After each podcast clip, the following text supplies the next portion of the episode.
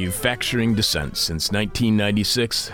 This is hell in Texas. Being detained in a county jail on a misdemeanor charge can be a death sentence. Those with chronic diseases that need regular medication can be cut off from that life giving remedy, and detainee complaints over health concerns are often dismissed or ignored by those working in jails. When it comes to mental health issues, issues that may have led to circumstances that led to detention, incarceration is prioritized over those health concerns, which have at times led to the detainee committing suicide, as you might remember was the case with the late Sandra Bland. In fact, the majority of those who die in jail are not convicted of a crime. They are merely being held on charges, on allegations they committed a crime, often unable to afford bail. Meanwhile, with jail deaths increasing since 2009, Texas Governor Greg Abbott wants to limit jail releases in overcrowded jails, even during a pandemic, as well as require bail for those alleged to have committed a violent crime, both of which can lead to more detainee deaths in jail. And it's not, not like Texas county jails are lacking oversight. They are keenly aware from countless reports of the problems with physical and mental health care in their jails. The real problem is there is no enforcement, especially by the Texas Rangers, and jailers are rarely, if ever, held accountable for their mistreatment, brutality, and cruelty toward detainees. These are preventable deaths, and they reveal an inhumanity, a systemic cruelty to those arrested. We will try to understand exactly what is happening in Texas county jails in a few when we speak with Michael Barajas, co author of the Texas Observer investigation, Locked Up and Left to Die in Texas, Dying in Jail is Par for the Course, which Michael wrote with Sophie Novack. Michael is a staff writer covering civil rights for the Texas Observer. Before joining the Observer, he was editor of the San Antonio Current and managing editor of the Houston Press. You can follow Michael on Twitter at Michael S. Barajas. Find out more about Michael at michaelbarajas.contently, contently.com, and follow the Texas Observer, Observer on Twitter at Texas Observer, and read the Texas Observer online at texasobserver.org. I'm your bitter, blind, broke, gap tooth radio show podcast live streaming host, Chuck Mertz. It's Monday, so producing is Jess Lipka. Jess, what's new by you? Is it really cold over there? When I got here, the furnace was out, uh, the thermostat batteries were dead, so there was no heat. And I just went over and looked at the thermostat again and again. Even though I replaced the batteries, it doesn't seem to be working, so we may have a lot of heat throughout the show or none at all. So my apologies. Anything else new by you? Yeah, it's it, it's cold in here. it's real cold in there. You know, there's a space heater outside your door, and Oh, you, can, okay. you can plug it in and heat up your room. It'll be a lot better for you. Great. Um, yeah, I'm I'm good. I'm just preparing to be indoors for the next four or five months. So, Oh, um, because of winter coming? yeah. Yeah. You don't like winter sports? Um, n- no, I mean I I'll run regardless, but it's not fun. I bet. Now, when you're running in really cold weather, doesn't it sound like somebody's stabbing you in the chest? Um, yeah, it makes getting out of bed very difficult. Yeah. Bet. See, your whole program of staying in fi- good physical shape, huge mistake, my friend. So for me, this weekend was just annoying. I hate shaving. It's time consuming. My vision isn't conducive to shaving well. Having limited depth perception and being legally blind makes it so it takes far longer than it does for those who are sighted to shave it is. I hate cutting myself when shaving, and an electric razor always makes my skin feel like it's on fire. So I'm constantly growing beards out, beards out of sheer laziness. But the problem is maintaining a beard that is not beginning to look a lot like Christmas can be as time consuming as shaving. With me, however, I don't only look like a sketchy mall Santa, I also look like my late brother who passed away this past February. And a lot of people have been coming up to me lately saying that I look too much like him and it's really creeping them out. With family visiting for the holiday soon, including my brother's daughter and her very young grandchildren, I decided it was best I either shave it off or actually trim my beard so as not to remind them of my brother's passing while we're trying to celebrate. Which all means I spent the weekend trying to figure out how to trim my beard without injuring myself, trying to figure out how to trim my beard while being legally blind. And then because I was too afraid to do it myself, I had my girlfriend do it for me. But more importantly than any of that, and my hate hate relationship with facial hair, Jess, what's this week's question from hell? This week's question from hell is What job are you not applying for? what job are you not applying for? I think that is related to uh, some people on our show who are having issues when it comes to their bottom line. Hey, we pay a living wage, but uh, people only work here a couple hours a week. The person with our favorite answer to this week's question from hell wins your choice of whatever. This Is Hell merchandise you want. The trucker's cap, the winter beanie, the coffee mug, the t shirt, the tote bag, the flash drive of uh, over a couple dozen interviews uh, covering the 21st century. The This Is Hell Guide to the 21st Century, in, featuring a couple dozen interviews from the 2000s, and the medical face mask. All of that is available right now when you go to thisishell.com and you click on support. And again, the person with our favorite answer to this week's question from hell gets whatever piece of merchandise they want. You can leave your answer to this week's question from hell at our Facebook page, facebook.com slash this is hell radio. Or you can direct message it to us via Twitter at This Is Hell Radio, or you can email chuck at thisishell.com, but we must have your answer by the end of Wednesday's show when we are announcing this week's winner, following Jeff Dorchin and the Moment of Truth, as we do each and every Wednesday. Jess will be sharing some of your answers to this week's question from hell following our conversation about Texas County jails with Michael. Again, the question from hell is what job are you not applying for? What job are you not applying for? And I can I would strongly suggest that you do not apply for any of those jobs that Amazon is currently advertising for on TV. Brave enough to be streaming live, dumb enough to be goofy, stupid enough to think that we could be a regular part of your weekly hangover. This is hell, and Jess has this week's hangover cure. This week's hangover cure is a pineapple hangover smoothie. Emma Dollenmeyer wrote the story Five Recipes That Will Cure Your Hangover in No Time for the Ohio University student newspaper, The Post. Emma tells us all you need for this simple quick fix is some pineapple, canned or uncanned, which aids in detoxing the body as it is filled with an abundance of vitamin C, a banana for potassium purposes, coconut water, which is rich with electrolytes, and ginger to put an end to all vomiting and nausea. Not a fan of pineapple? Fear not, the fruit can easily be substituted with oranges as the two hold similar nutritional value. Add all ingredients to a blender's cup. You can add ice for a thicker smoothie, blend ingredients for 30 seconds to 1 minute, serve it right away, drink smoothie as soon as you make it. Voila, your hangover is no longer and now a distant memory. That makes this week's hangover cure a pineapple hangover smoothie. You know, that's what I have every Sunday morning. My girlfriend makes every Sunday morning. She makes basically this. I didn't know it was called a pineapple hangover smoothie, but she adds other stuff like blueberries, and I don't think we put ginger in it. But that's why I decided to have that as this week's hangover cure because it's actually something that I have every Sunday, and maybe that's why I don't have hangovers. Or maybe I have a drinking problem. Putting people before profits, which turns out to be a horrible business model. This is hell. And if you would like to support our horrible business model that puts you before profits, subscribe to our bonus weekly podcast at patreon.com slash slash this is hell, which streams live at 10 a.m. on Fridays and is podcast at patreon.com slash this is hell shortly after. That's 10 a.m. Chicago time, and we're in the midst of Central Daylight Time, which is really annoying. On our most recent Patreon podcast, which again streams live every Friday at 10 and is podcast shortly after at patreon.com slash this is hell, we shared what would end up being a rough draft of a brief history of This Is Hell. I recently, recently got a request from our correspondent in Brazil, Brian Mier who reports for Brazil Wire, Telesur English, and Brazil 24 7. And if you listen to This Is Hell, over the past six, seven years, he's been the person who's been telling the truth about what happened in the Lava Jato affair in Brazil.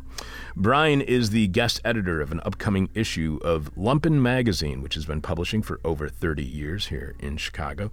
Find out more at lumpenmagazine.org and pick up print copies at Bridgeport's Co Prosperity Sphere. Brian asked if I would write an 800 to 1,000 word history of This Is Hell for the issue he will be editing, which I believe is issue number 139. On Patreon, I read what would become only an early draft of a brief history of This Is Hell because by the time I sent the final version to Brian on Saturday afternoon, the whole thing completely changed. In other words, on our most recent Patreon podcast, I shared a rough draft of a brief history of This Is Hell, which is unavailable anywhere else, and what will not eventually appear in Lumpen or anywhere else because what's appearing in Lumpen is drastically different. We also shared a classic interview that is currently unavailable online, other than on Patreon, an interview we did back in 2013 with acclaimed sociologist Arlie Russell Hochschild on her then just released book, The Outsourced Self What Happens When We Pay Others to Live Our Lives for Us. Arlie's writing came up in a conversation last week with Ajay Singh Chaudhry. And when we were talking about his Baffler article, the extractive circuit and exhausted planet at the end of growth. Ajay's piece mentions how migrants forced to leave their homes by climate change are ending up as domestic laborers in wealthy nations, wealthy nations profiting handsomely off climate change, but not yet as adversely affected by global warming. With this migration phenomenon increasingly taking place around the world as the planet heats up, we thought it was appropriate to remind ourselves of Arlie's work and her concerns over outsourcing our lives in what she calls the personal realm. What does it mean when all our dirty work is done for us? What how does that change who we are? In considering Ajay's writing, what might that mean by an increasing class divide between domestic climate induced migrant labor and their increasingly wealthier employers?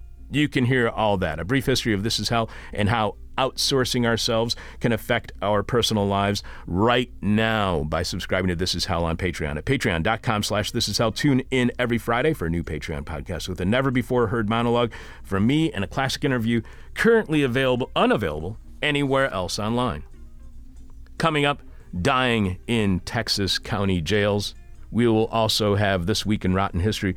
Some of your answers to this week's question from hell will tell you who is going to be on the rest of this week's episodes of This Is Hell.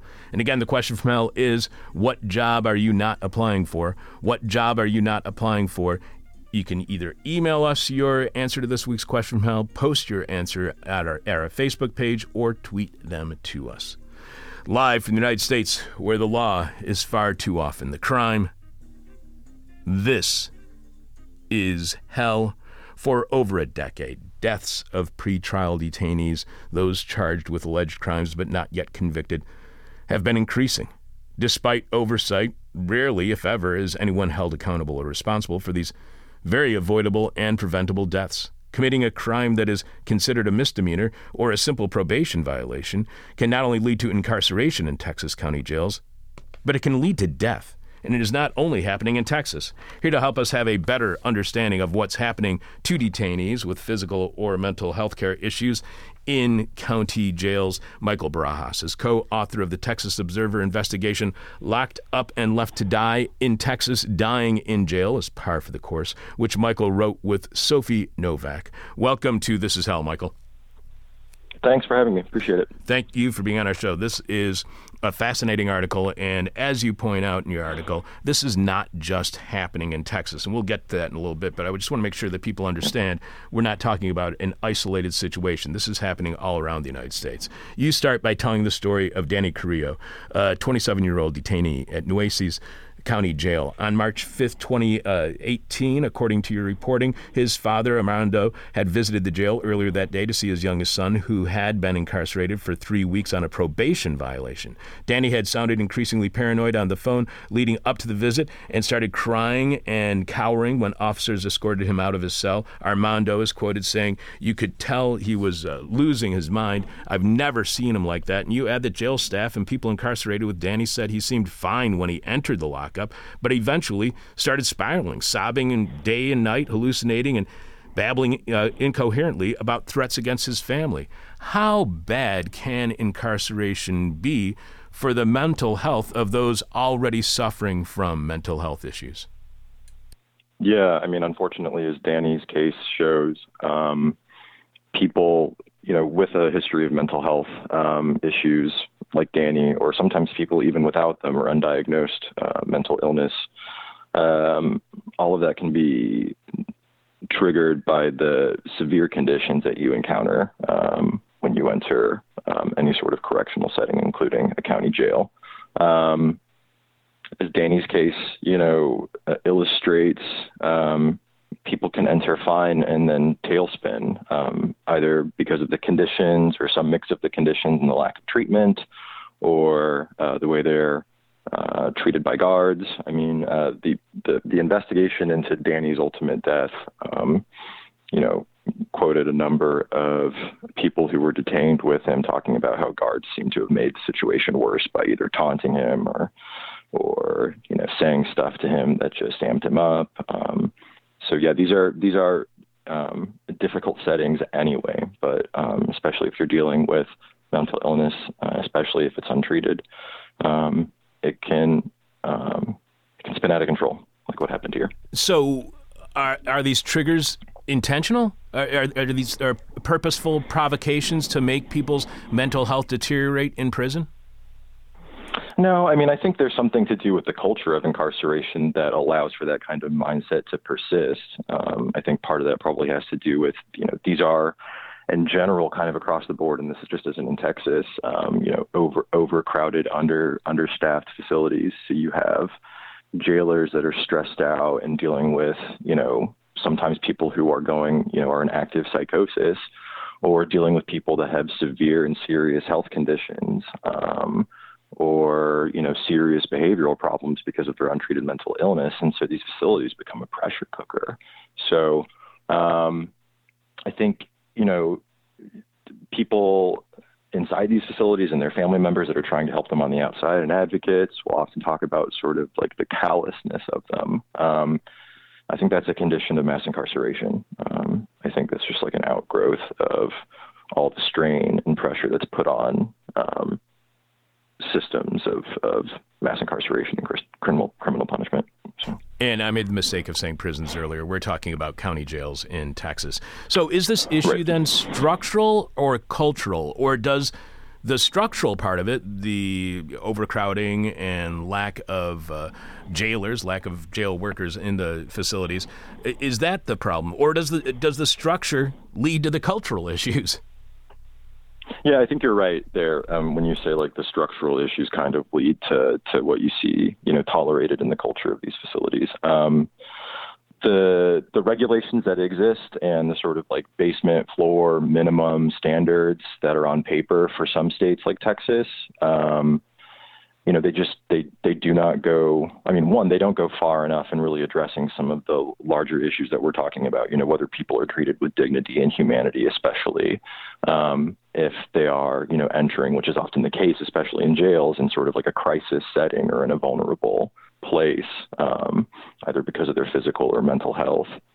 Um, yeah, the the the standards that exist, you know, don't even approach, you know, those sort of concerns anyway. And then when you look at the standards themselves, um, you know, the minimum requirements by law in states like Texas for how people are supposed to be treated or the conditions under which they're supposed to be held, they're just violated all the time. They're violated regularly. They're violated, you know, it could be cyclically, you know, a jail might have an inspection, you know, you know, once every other year they're found out of compliance, you know, they get a slap on the wrist or it's just, you know, marked by the state jail commission and then follow up investigation or inspection a couple months later, you know, they pass and so no big deal. Yet that, you know, that cycle just perpetuates for years or maybe even decades. So there's just really you know, there's not a mechanism to even get at the really simple stuff like how like you know how often are people being checked on by jailers um, let alone the larger sort of cultural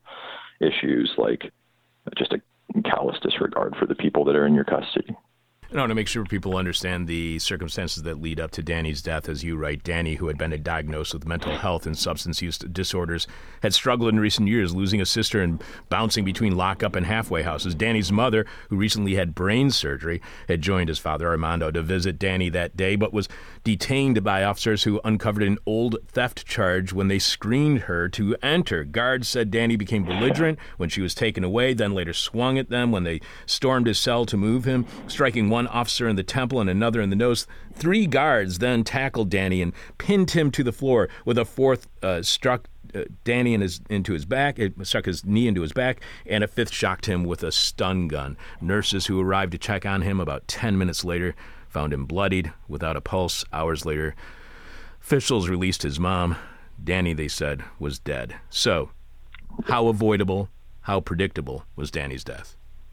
Yeah, I mean, that, again, avoidable and predictable. You got it spot on. It's, it's. I mean, it's horrific what happened to that family, and, and in, in a, in a, you know, sort of, you know, if you zoom out, I mean, it also kind of shows just how easy it is to get sucked inside of these systems, and then how quickly things can just spin out of control inside them once you're in there. I mean, the, the charge that Danny's mom ultimately faced, you know, you know, it was it was old, it was minor. It's it's not even clear that she. I mean, she resolved it super easily. There's like I can't I can't think of a public safety interest for taking her into the jail at that point, especially given all of her health issues, right? And then you consider what Danny was going through at the jail and how his mental health was deteriorating, and you know guards knew about this. Danny, Danny's dad, Armando, was trying to tell them about it, and so it's just it's, it's what you see a lot of times in law enforcement, where um, things are just escalated at every step, despite you know um, the obvious tension that creates, and so. Uh, Danny was freaking out by the time he ended that he ended that that visitation that day. He goes back to his cell. There's testimony from people incarcerated with him and from guards themselves saying he was he was losing it. And they even acknowledged like yeah he said something about his his mom being detained like and being worried about his parent. Um yeah like you said so predictable so predictable. And someone suffering from a mental disorder, going through the traumatic loss of a loved one, commits a probation violation, is locked away for three weeks with authorities not allowing a visit by his brain cancer surviving mother when Danny is suffering the most does that fall under the category of cruel and unusual punishment? And if it does, why aren't these unconstitutional actions being stopped? I mean, I think part of that goes to like some of these, uh, you know, for really for since since like since the 90s, um, it's just become harder to make um, to make claims against um, correctional facilities and um, to find accountability through the courts, right? Because of, I mean, this gets a little bit into the weeds, but the Prison Litigation, uh, Prison Prison um, Litigation Reform Act that was passed, I think it was 1996, really cracked down on uh, the kinds of claims or how successful, you know, lawsuits would would be um, against both jails and prisons, you know, local county, city, state. Um, just it made it harder to bring these claims. It made it less likely lawyers would be successful. Um, it was in the name of you know you hear this a lot in, in government when you close acts when you start to you know uh, restrict access to, to justice in the courts, where it's you know it's to it's tort reform or it's gets to take care of quote unquote frivolous lawsuits. Um, you know, and and and that all kind of happened as a as a reaction to a raft of um, lawsuits that started targeting incarcerated um, or that were filed by people that in part incarcerated people to to make um, conditions better in correctional settings at, at the tail end of the civil rights movement. I mean, like the early late 60s, early 70s is when you start to see major litigation coming from states like you know New York, Texas, really all over the country. Um, you know, directed at um, fixing, you know, squalid conditions, uh, dangerous conditions, violent conditions inside lockups that, you know, unfortunately perpetuate to this day. So, I mean, yeah, long story short, uh, laws have been passed that make taking these claims harder so that people just, you know, um, you know, access, access to justice through the courts doesn't happen as often. And you write the Texas Ranger investigation documents together with jail inspection reports, state data or data, court filings, and medical records show how Texas's patchwork regulatory system repeatedly fails to ensure safe conditions behind bars.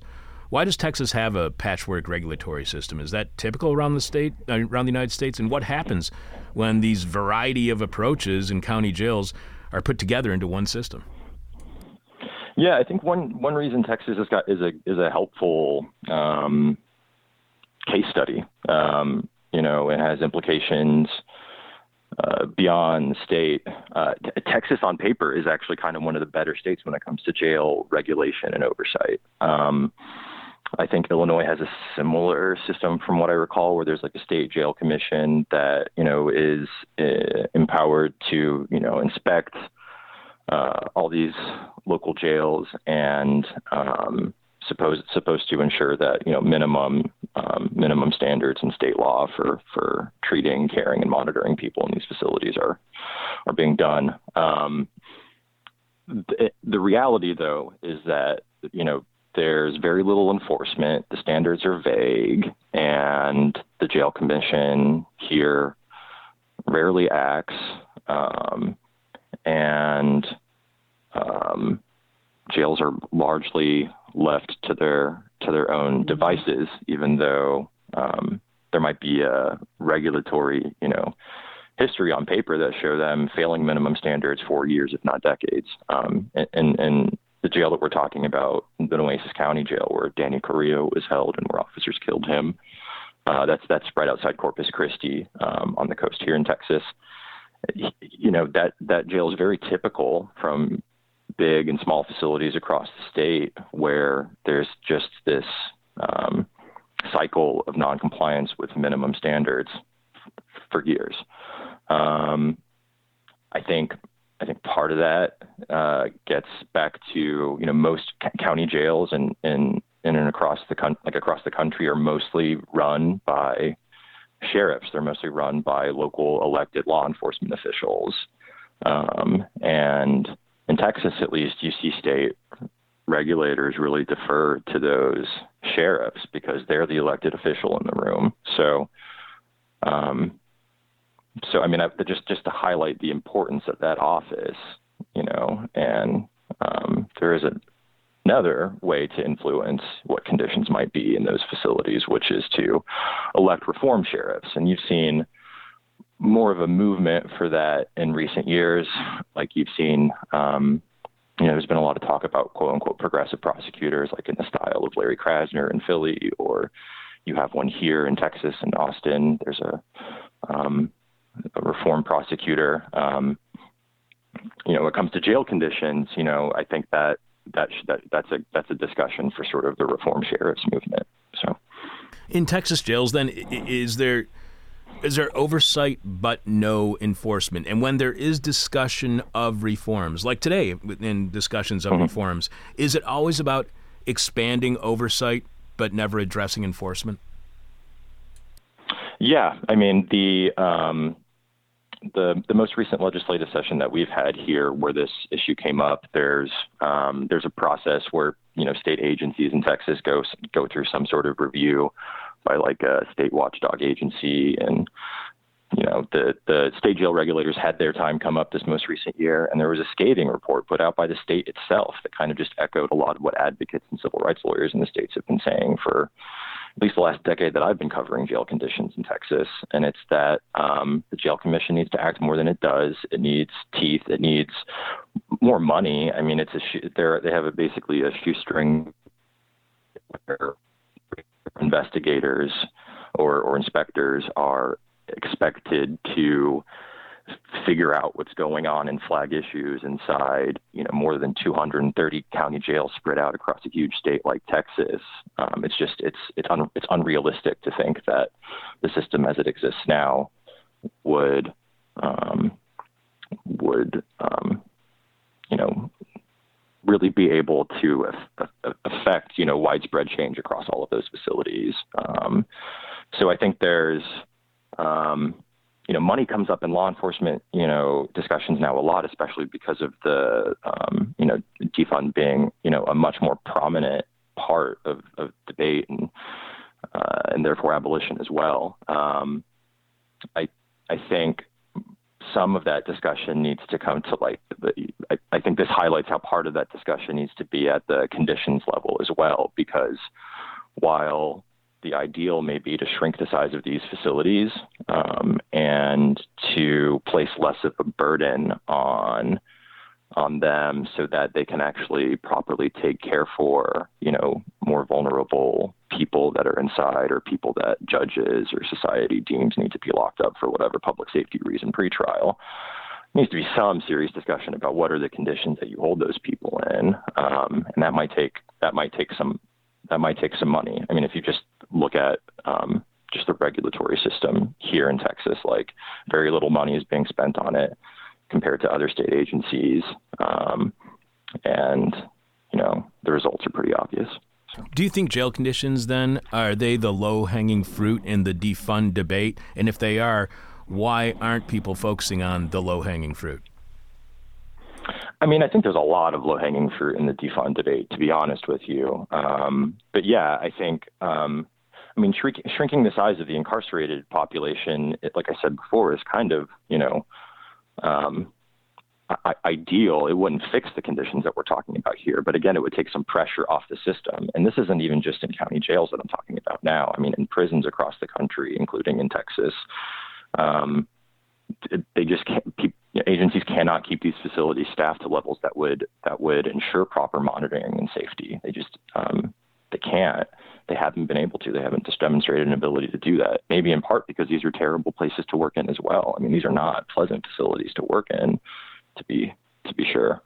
Um, you know, but uh, there are pol- there are political reasons that have that have um, that have made that a difficult road to go down. Like in Texas and elsewhere, you've seen um, a movement to end wealth-based detention. To, and cash bail is the reason a majority of people end up being in in jail pretrial. Like a lot of the reason um, that pretrial um, incarceration has exploded in the country over the past uh, 30, 40 years is a continued or an increased reliance on, you know, money, wealth as a determination of whether or not you're locked up.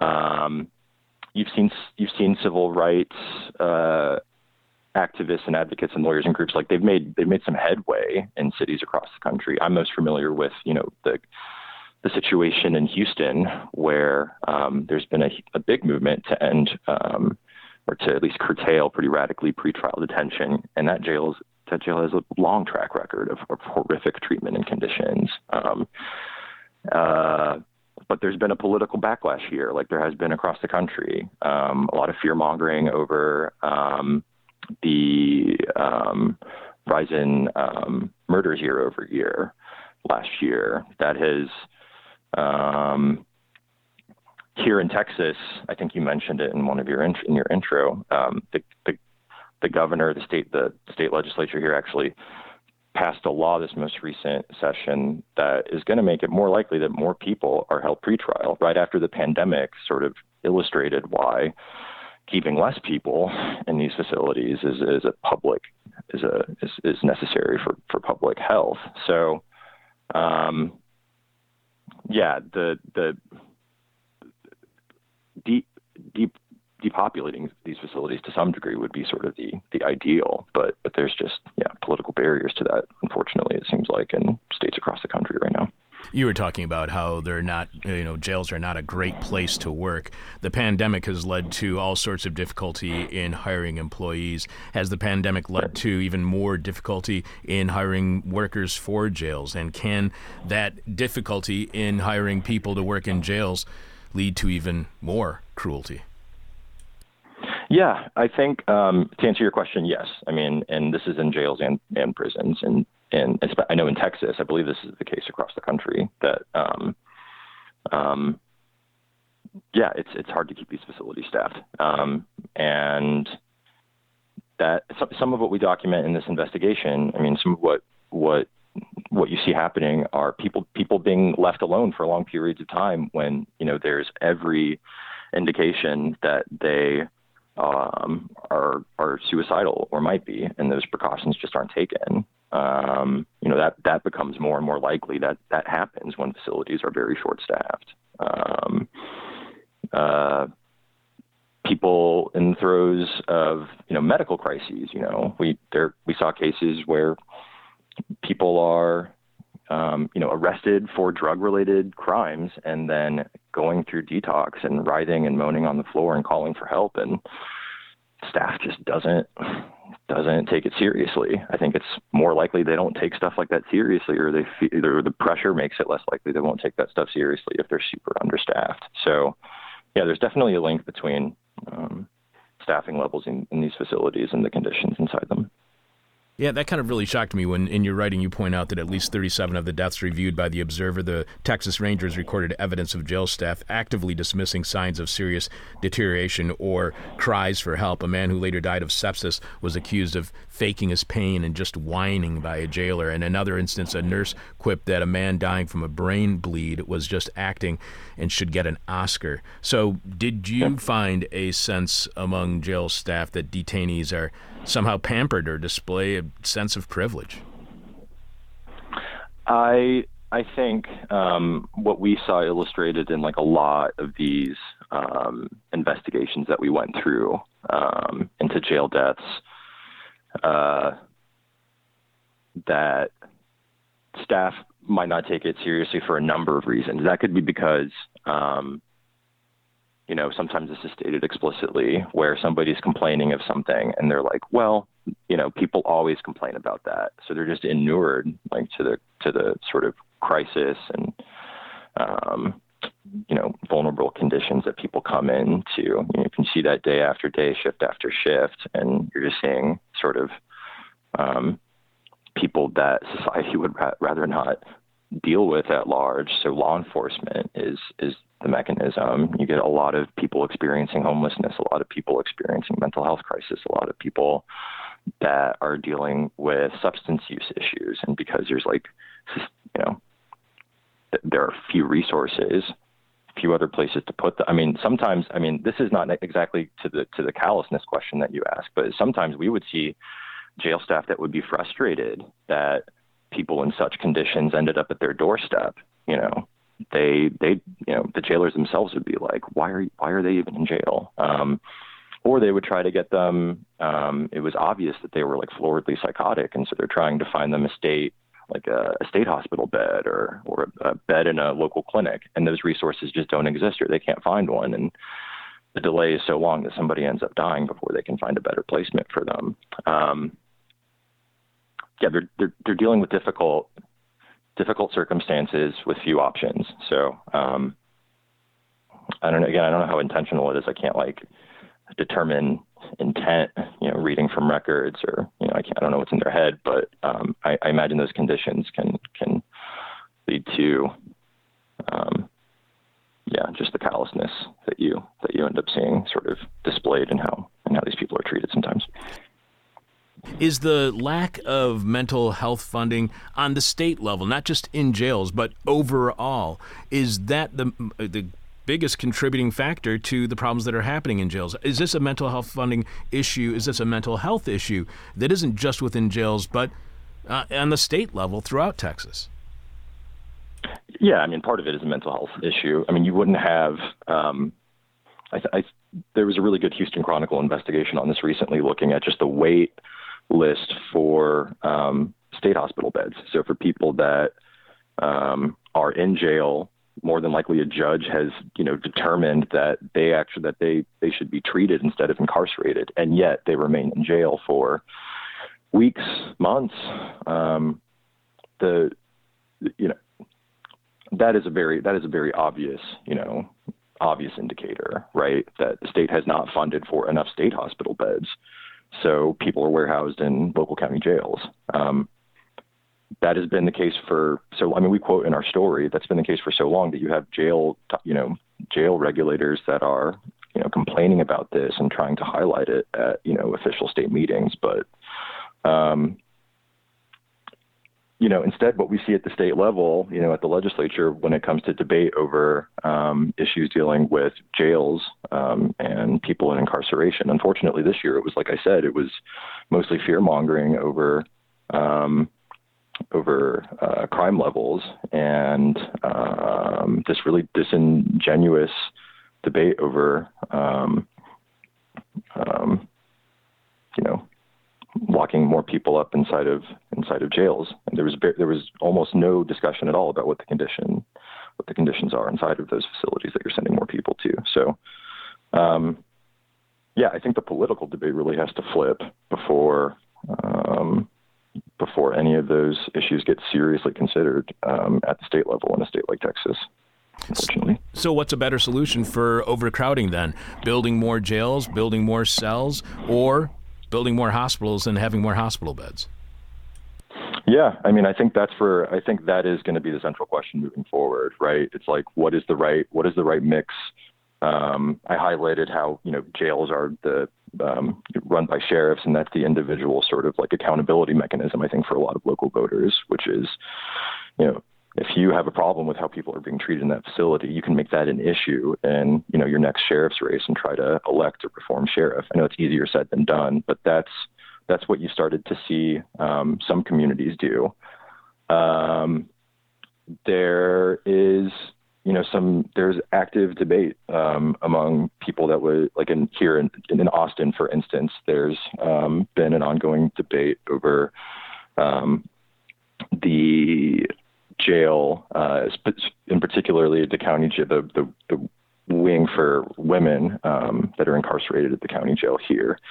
And an expansion project to spend millions more dollars potentially, basically making that a better facility and people closer to the abolitionist side of the discussion saying, why, why should we be throwing more money at uh, incarceration when we could be spending it on more sobering facilities, um, especially when the data shows that a lot of, in particular women, at least here in Texas, are ending up in pretrial incarceration because of um, substance use related issues.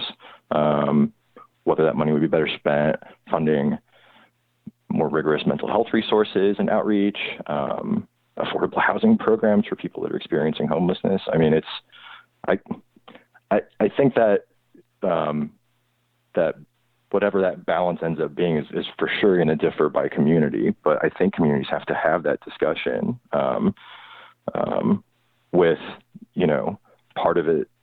Part of that discussion is, is also also has to be what are the what are the conditions for people that we are still sending to jail, right? And how do we ensure that they're treated humanely and with dignity and respect? Um, I think there are very few communities having that discussion right now, though, unfortunately. Do you think then that more mental health clinics mean less crime? And if so, why aren't law and order types about getting more and more mental health clinics into the neighborhoods where crime does proliferate? Yeah, I don't know. I can't answer that question. I'm not sure. I mean, I think um, the the police police budgets and you know law enforcement have expanded over the decades. Um, um, not because there weren't better arguments for where that money and resources could go, but because of the political power of of law enforcement um, and how they protect, you know, um, the interests of the people who are in power. So, um, yeah, I, I, I agree with the premise of your question. I just don't. Um, yeah, I I uh, I I think there's a history of um, conservative law and order types ig- actively ignoring, um, uh, you know, the obvious um, alternatives where um, that could that could better um, ensure public safety. I mean, I think part of it has to do with a like um, just a you hear a lot of people in in and progressive and abolitionist circles talk about reimagining what public safety looks like, and that might sound kind of um, you know general, but I think that's really what has to happen on a political level. Like lack of mental health resources is a public safety issue, right? Um, lack of resources for people dealing with substance use. That's, I mean, that's a public safety issue, especially when you see that um, you know the amount of harm that's happening in communities because I mean just look at what's happened with overdose deaths and um, over over past couple of years spiking as well during the pandemic. Um, that's a public safety issue, right? And you know, one some of the stuff that we that we some of what our investigation shows, right, is that um, it's not just that these that the systems that we that we have now, you know, pre, massive pre pretrial detention, um, police, um, putting people in, you know, substance uh, with substance use issues or, or mental health crisis in jail instead of other things. Um, it's that law enforcement actively make the problem worse sometimes, right? Like we, one of the really disturbing um, things or disturbing to me that we saw throughout investigation after investigation into overdose um, deaths were, um, you know, somebody who was um, clearly sick in the throes of a potential overdose. They might have even been charged with obstructing evidence because they swallowed something during their arrest to try to get out of being in even more trouble. And yet, you know, um, police take them straight to jail, or sometimes even medical personnel, like an ambulance or something, will be on site and clear them for incarceration, and they're left to just die in a jail cell. Um, you know, that's an intervention point where somebody could have acted uh, to, to, save some of these people's lives potentially. Um, instead, um, you know, uh, their condition was actively ignored, if not made, if not made worse, right, by the by the by the jail they were put in. So, yeah, there has to be a whole um, whole rethinking of how we even talk about public safety. Like the safety of people inside these facilities is also public safety, right? Like as COVID illustrated, you know how um, COVID spread rapidly inside lockups across the country, which implicates public health outside of those facilities, among staff, the communities they return to, their families. You know, um, I think the discussion around public safety has to has to include um, has to include these people as well. The sheriff's office hires the people who work in these county jails, so clearly, when they're trying to do any oversight or investigation, it would seem that there would be a conflict of interest. You write that others detained near Danny Creo told the, the Texas Rangers, who then also investigate after sheriffs do, uh, an authority higher than the sheriff's department, that jailers berated him before storming his cell, and that the guard assigned to the cell block that morning, Jesus Galvan, had a reputation for being cruel and taunted Danny before he was killed, according to interviews obtained by the Observer. Galvan faced easy questioning from Texas Ranger Stephen West. Toward the end of his interview, Galvan told West, you know, this is my first incident like this. The ranger replied, It's par for the course, buddy. It's to be expected.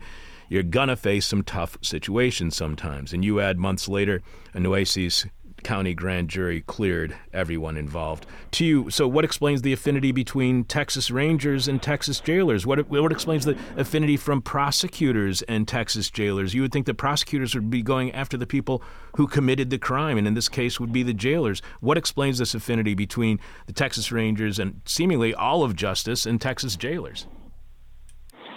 Yeah, I mean, what's interesting about the Texas Rangers' role in all of this is, you know, they they have this reputation, which which you know, is not entirely accurate, right?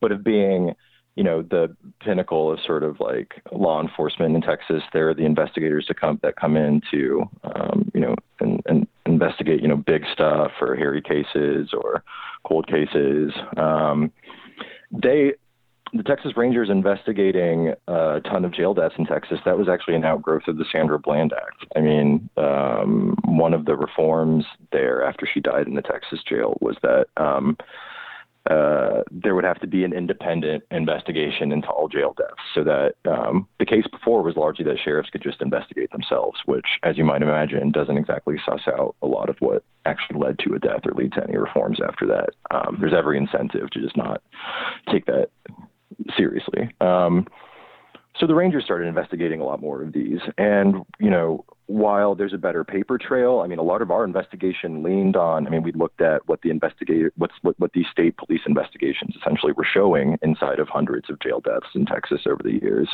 Um, you still see a lot of deference to the local law enforcement officials. You still see them sort of take their word for it. Um, some of these investigations are super thorough. A lot of them are not, and sometimes they're you know not thorough in places that have had a lot of really troubling jail deaths or a spike in deaths over the years, like in the Fort Worth area, for instance. Um, those the state police investigations into those deaths are just super thin, and that's troubling because there's been a spike in deaths at that jail in recent years.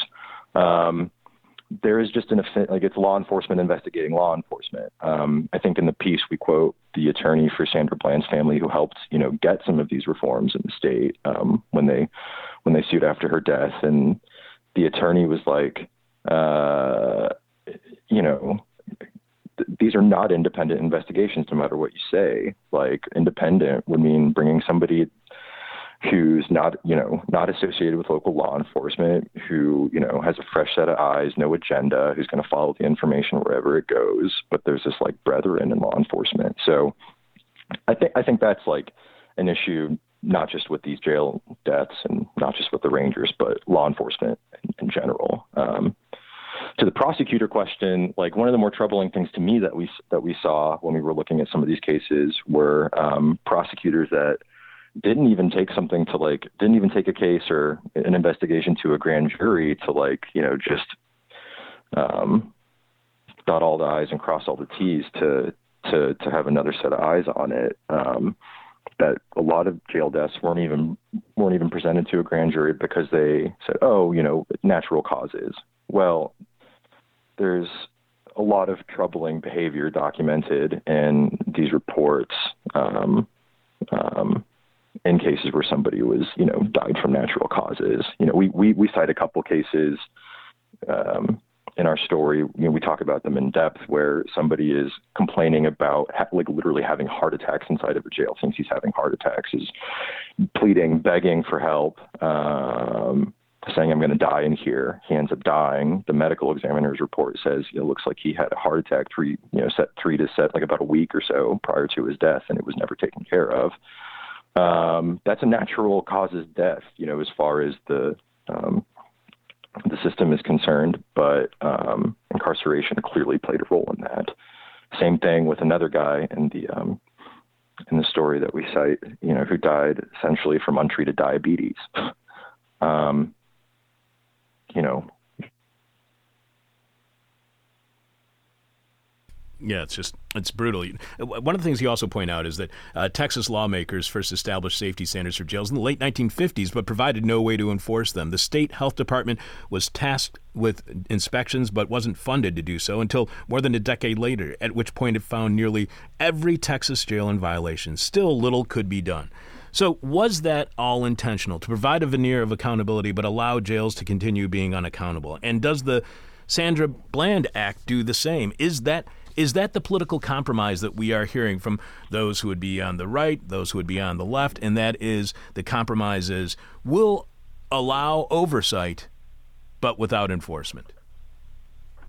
I mean, I think the lesson that I take from the Sandra Bland Act in particular is that you know, um, I think I think reforms, are, like incremental reforms, can be important and they can um, and they can shed I mean, at the very least, shed more light on a troubling situation. But they're not. They're not going to be the main fix. They're not going to. I mean, the Sandra Bland Act essentially wouldn't have been able to do this investigation in the way that we did had the Sandra Bland had, had Sandra Bland's death and the movement around it.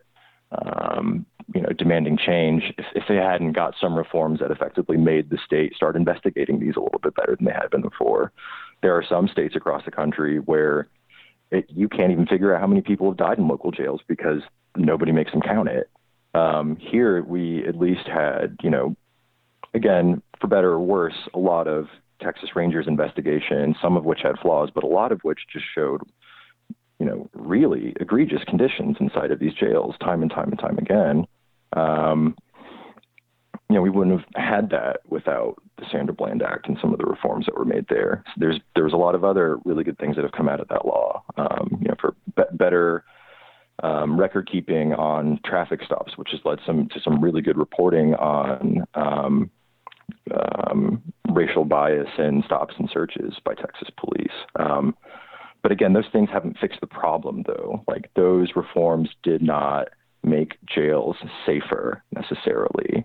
Um, in fact, you know, the reports that we went through show how how it's not just that so many of them, you know, have been dangerous at different points in time, but that, you know, it's very easy for these issues to become cyclical and just never become fully resolved, right? There might be a lawsuit that leads to a settlement here or there, or they might get, you know, cited in a state inspection report, but n- nothing that's making these facilities fundamentally change how they treat people.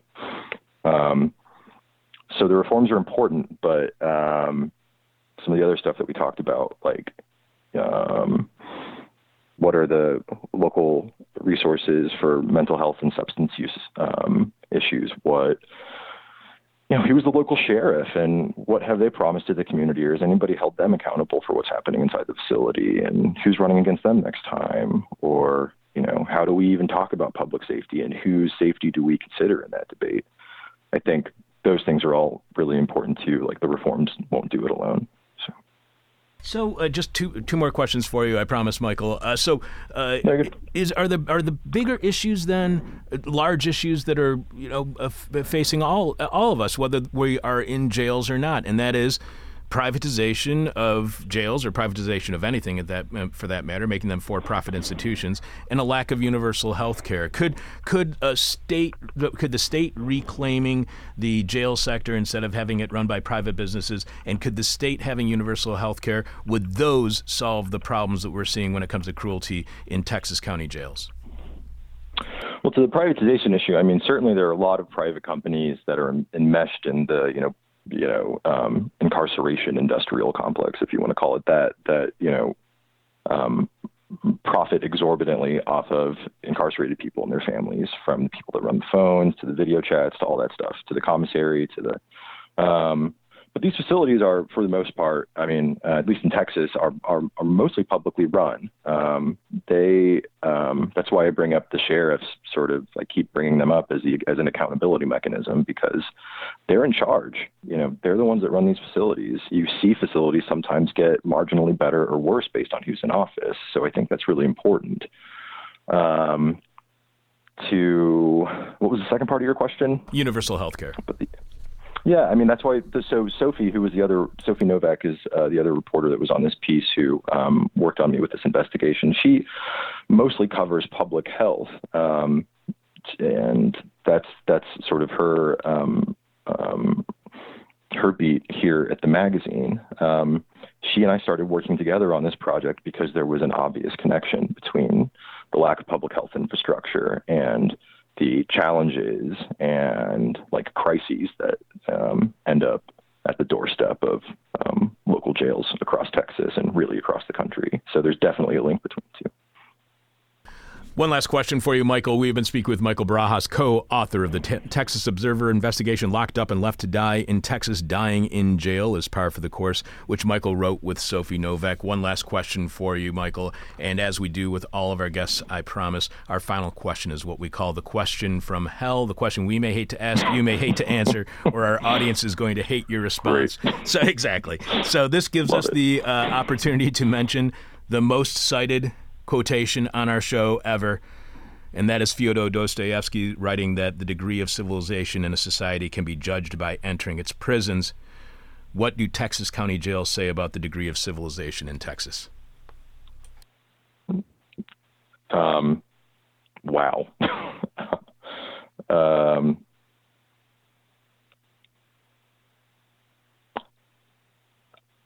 I think blind blind to what's happening in these facilities. Really, yeah. I think that's. I don't know if you're looking for a one word answer, but I think yeah, I think that's what it shows. The um, I, I, people that have read our story, for instance, I've had so many people that are like, I had no idea this was happening, but I mean, it's unfortunately um, just tip the iceberg. I think what's in here. So I think a lot of people, these are really opaque systems. Like they are black boxes that are difficult to peer inside of, and I think that's by design.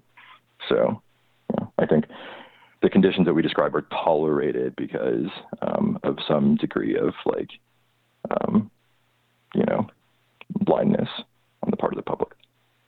Michael, thank you so much. And by the way, that is the exact correct response to a question from hell. Not saying anything for about five seconds to try to gather your thoughts. So I really appreciate it. Thank you so much for being yeah. on our show. And I'm going to look. I'm looking forward to reading more of your writing and Sophie's writing in uh, the Texas Observer. Thank you so much for being on our show. Thank you. Really appreciate the discussion. Thanks. All right. Take care. You are listening to God's favorite radio show. Prove me wrong.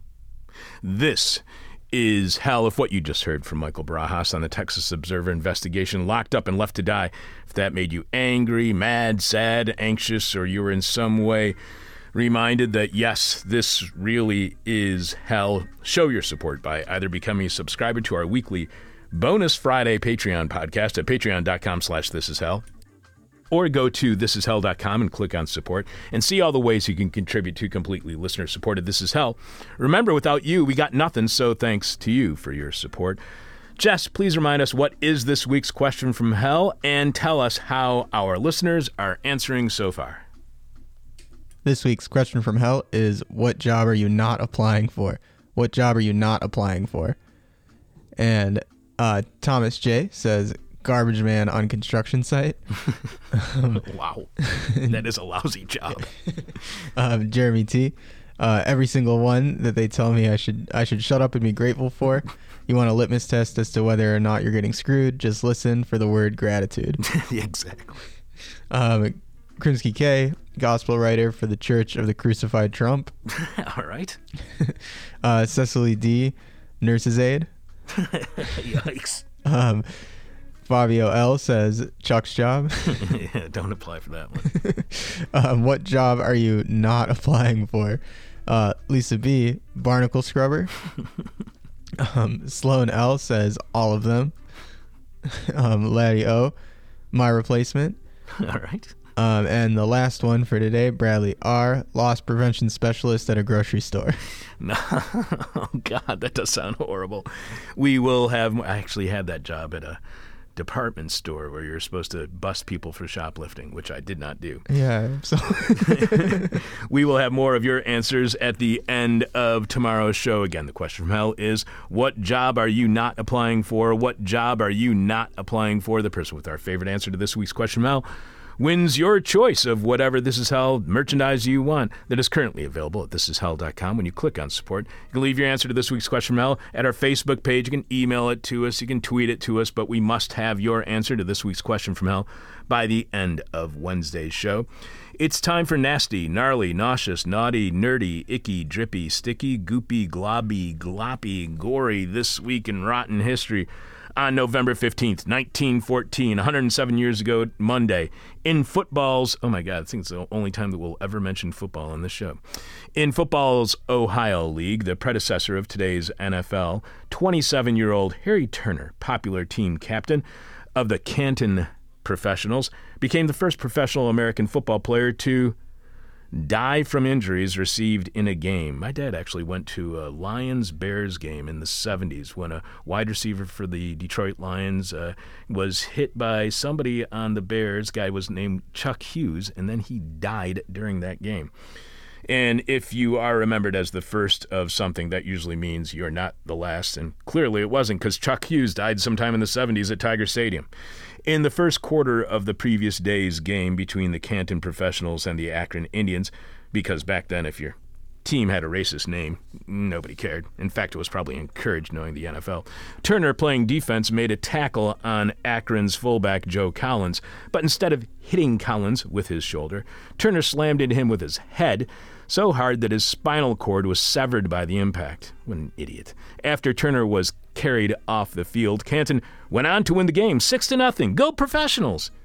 The team manager, who was at Turner's hospital bedside the next morning as he lay paralyzed, reported the football hero's last words I know I must go, but I'm satisfied because we won. And I'm going to call Turner's coach a liar that those weren't his last words. In other football related news this weekend, the NFL honored the troops with an NFL salute, including an entire line of military style camouflage NFL gear, which made coaches on the sideline look like they were preparing for a massive duck hunt. Meanwhile, the front page of the Sunday New York Times was reporting the story of how the U.S. military tried to cover up a 2019 bombing in Syria that left 70 innocent civilians dead. And I got to tell you, NFL, those were not good optics. In Rotten History, November 20th, 1980, 41 years ago this Saturday, in southern Louisiana, an oil rig team was operating at beautiful Lake Peigneur, a mile wide freshwater lake no more than 11 feet deep, which drained into the Gulf of Mexico just a few miles south and was a popular fishing spot. But as this is rotten history, I'm guessing it's not much of a fishing spot anymore. Lake Peigneur also partly overlapped a huge underground salt deposit and a salt mine in operation since 1919. So it's been operating for 61 years, which sounds like a perfect setting for an environmental disa- disaster. An old salt mine and an oil rig and shallow lake. Yeesh. Crude oil had recently been discovered close to the salt, and now the oil crew was carefully targeting a 14 inch wide drill bit to go down through the shallow lake, miss the salt deposit somehow by a few hundred feet, and hit the oil. But due to a surveying error, they, the drill punctured a work chamber of the salt mine. Holy crap, 1,300 feet underground. Mine workers were terrified to see lake water suddenly rushing in. By a miracle, all 55 miners got out of the mine safely, and that is a freaking miracle. But at ground level, the oil rig crew watched in shock as their $5 million drilling platform sank into the supposedly shallow lake and disappeared. As underground salt dissolved in water, the lake floor was collapsing, along with large sections of land along the shore, and the water formed a fast growing whirlpool, exactly like the draining of a giant bathtub. Trucks, barges, a tugboat, big trees, and even houses were sucked into the whirlpool. Three dogs were killed, and one fisherman in a small boat barely escaped with his life. And as water funneled down into the salt mine with increasing force and pressure, that underground pressure created geysers at ground level, shooting wet, salty air 400 feet high. And it doesn't stop there. Meanwhile, the channel that previously had flowed out of the freshwater lake now reversed its course, so that seawater from the Gulf of Mexico came surging into the rapidly emptying lake basin. This created a temporary waterfall, 164 feet high, or 50 meters, if you're into that metric thing, that lasted for several days until the formerly shallow lake basin was completely refilled with seawater, with a section 200 feet or 60 meters deep. So that was a shallow, so what was a shallow freshwater lake had suddenly become deep and filled with sea- salt water. In the disaster's wake, lawsuits flew back and forth between the salt company, the oil rig firm, and nearby property owners, but with most of the evidence now inaccessible at the bottom of a permanently closed sl- salt mine, the parties settled out of court. Lake Peigneur became a body of brackish salt water, and its ecosystem was changed forever. The salt company went out of business, and parts of the remaining salt caverns are now used for storage of pressurized natural gas. I'm sure that'll just go perfectly well.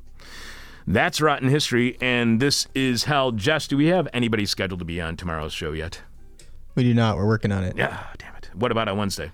Um, yeah, we have Wednesday scheduled. Um, we'll be speaking with Magdi El Gizouli on his Spectre Journal article, Counter Revolution in Sudan, and A Moment of Truth from Jeff Dorchin. And congratulations to Jess for suggesting this Wednesday's guest, and we actually booked this Wednesday's guest. Congratulations, Jess. Great suggestion. Thanks. Sure. Uh, so, and by the way, how'd you find Spectre Journal? Is it something that you check on a regular basis? Um, I don't. I was I, I don't even I don't even remember suggesting this this guest to be Really? quite honest. Yeah, I think you did. did I? Maybe it was. I- oh, I'll, now I'm gonna have to look it up. Let's just congratulate you for it anyway. All right. Well, yeah, I appreciate it. sure. Uh, and we will be having Jeff Dorchin doing a moment of truth on Wednesday, as he does, and as we conclude each and every week of episodes here on This Is Hell. We are looking for new board operators to join our staff here on This Is Hell. If you are interested in running the board, as Jess and Richard and Alex do, email me at chuck at thisishell.com, chuck at thisishell.com. If you would like to join us here on This Is Hell, email me, chuck at thisishell.com. We are looking for people who can run the board, and it's really easy to run the board, and it's an interesting skill to have. Uh, we're looking for people to run the board anywhere from once a week here at our studio above Carrie's Lounge, 2251 West Avon in Chicago's West Ridge neighborhood, with shows beginning at 10 a.m. Monday through Wednesday and a Patreon podcast on Friday. However, we are very flexible, and if you can only do it a couple of times a month, we can work within your schedule. This is your opportunity to have access to a professional studio for your own projects as well. And we actually do pay our board ops a living wage. If you are interested, although that is going to be, that's a new thing that just happened. If you are interested in becoming a board operator here on This Is Hell, email me at chuck at thisishell.com. Chuck at thisishell.com. Of course, with this position, you need to live in the Chicago area. However, we are also seeking help from those of you who can work with us remotely. Stuff that can be done no matter if you live in London or Laos. You too can be part of This Is Hell, of the This Is Hell crew, wherever you live. For instance, so every time we post a show online at our site, we include a pull quote from the interview to give visitors a little taste of what they can expect when they listen. We haven't been able to keep up with all of the shows that we need to be posting at our website. I mean, they're there, but we don't have the featured bit with the pull quote because it's kind of a lot of work and it's just more stuff for Alex to do. So if you would like to help us in this remote work of getting a pull quote and helping us with posting the show at our site, just contact us at chuck at thisishell.com. Again, if you are interested in becoming a producer here on the show, uh, running the board, or doing any remote work, please contact us at chuck at thisishell.com. Thanks to today's guest, Michael Barajas, co author of the Texas Observer investigation Locked Up and Left to Die in Texas. Dying in Jail is Par for the Course, which Michael wrote with Sophie Novack. Thanks to Jess Lipka for running the board today. Thanks to Alexander Jerri for producing. And thanks to Ronaldo Magaldi for Rotten History. And this week's hangover cure is a pineapple hangover smoothie, which I had no idea was actually a hangover cure, but I've been drinking one every Sunday morning for years now, and maybe that explains why I never get hangovers, or maybe I'm just a drunk. We told you so. This is hell. My demon is on my butt. Ah. My demon talks to me in profanity like a sailor. And my demon tries to knock me down. And my demon tries to put me on a hell ride. Thank you for listening to This Is Hell. For more interview hell and to support the show, visit thisishell.com.